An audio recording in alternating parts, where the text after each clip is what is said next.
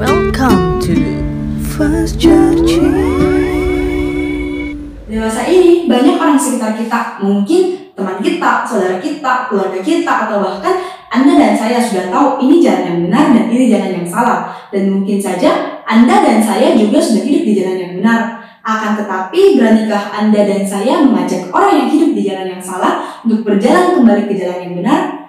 Shalom, selamat pagi. Dengan saya Deklin, kita bertemu di acara Fast Charging Renungan Singkat yang dapat merecharge iman kita.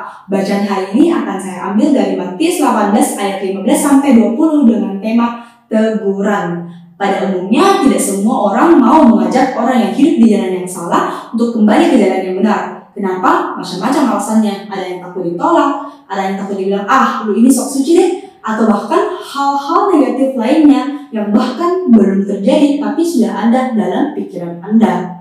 Padahal, apakah kalian bisa tahu hasilnya pada saat kalian saja belum pernah mencobanya? Tentu saja tidak. Kita harus mencoba untuk melakukan sesuatu untuk bisa mengetahui hasilnya. Nah, pada bacaan hari ini, Yesus mau mengajak kita untuk berani menegur orang yang berada di jalan yang salah dan mengajak mereka untuk berjalan kembali ke jalan yang benar. Tapi teguran itu harus disertakan dengan kasih, tanpa kemarahan dan tanpa tuduhan. Kenapa? Karena kita mengasihi mereka, maka kita juga mau mereka untuk bisa berjalan kembali ke jalan yang benar. Sama seperti Yesus, pada saat kita berada di dalam kesesakan, dia akan menggunakan berbagai macam cara untuk bisa memperoleh kita kembali. Entah itu mungkin itu lewat orang sekitar kita, atau bahkan itu lewat flyer yang kita baca secara tidak sengaja, atau macam-macam cara yang lainnya dia akan menggunakan semuanya agar bisa memperoleh kita dan membuat kita bertobat. Ingat ya teman-teman, apa pun itu hasilnya pada saat kalian mengajak orang lain untuk bertobat, mau mereka menerima, mau mereka menolak, atau apa pun itu, intinya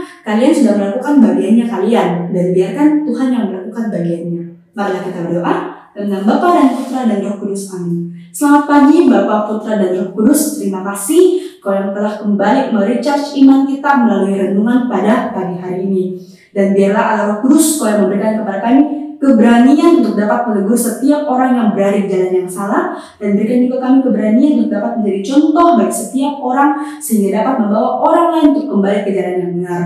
Terima kasih Bapak untuk setiap hikmat yang telah kau berikan, untuk setiap keberanian yang telah kau berikan kepada kami. Dan biarlah hari ini kami dapat berkarya hanya untuk kemuliaan namamu. Kemuliaan kepada Bapa dan Putra dan Roh Kudus, seperti pada permulaan, sekarang, selalu, dan sepanjang segala abad. Amin. Dan Bapa dan Putra dan Roh Kudus. Amin.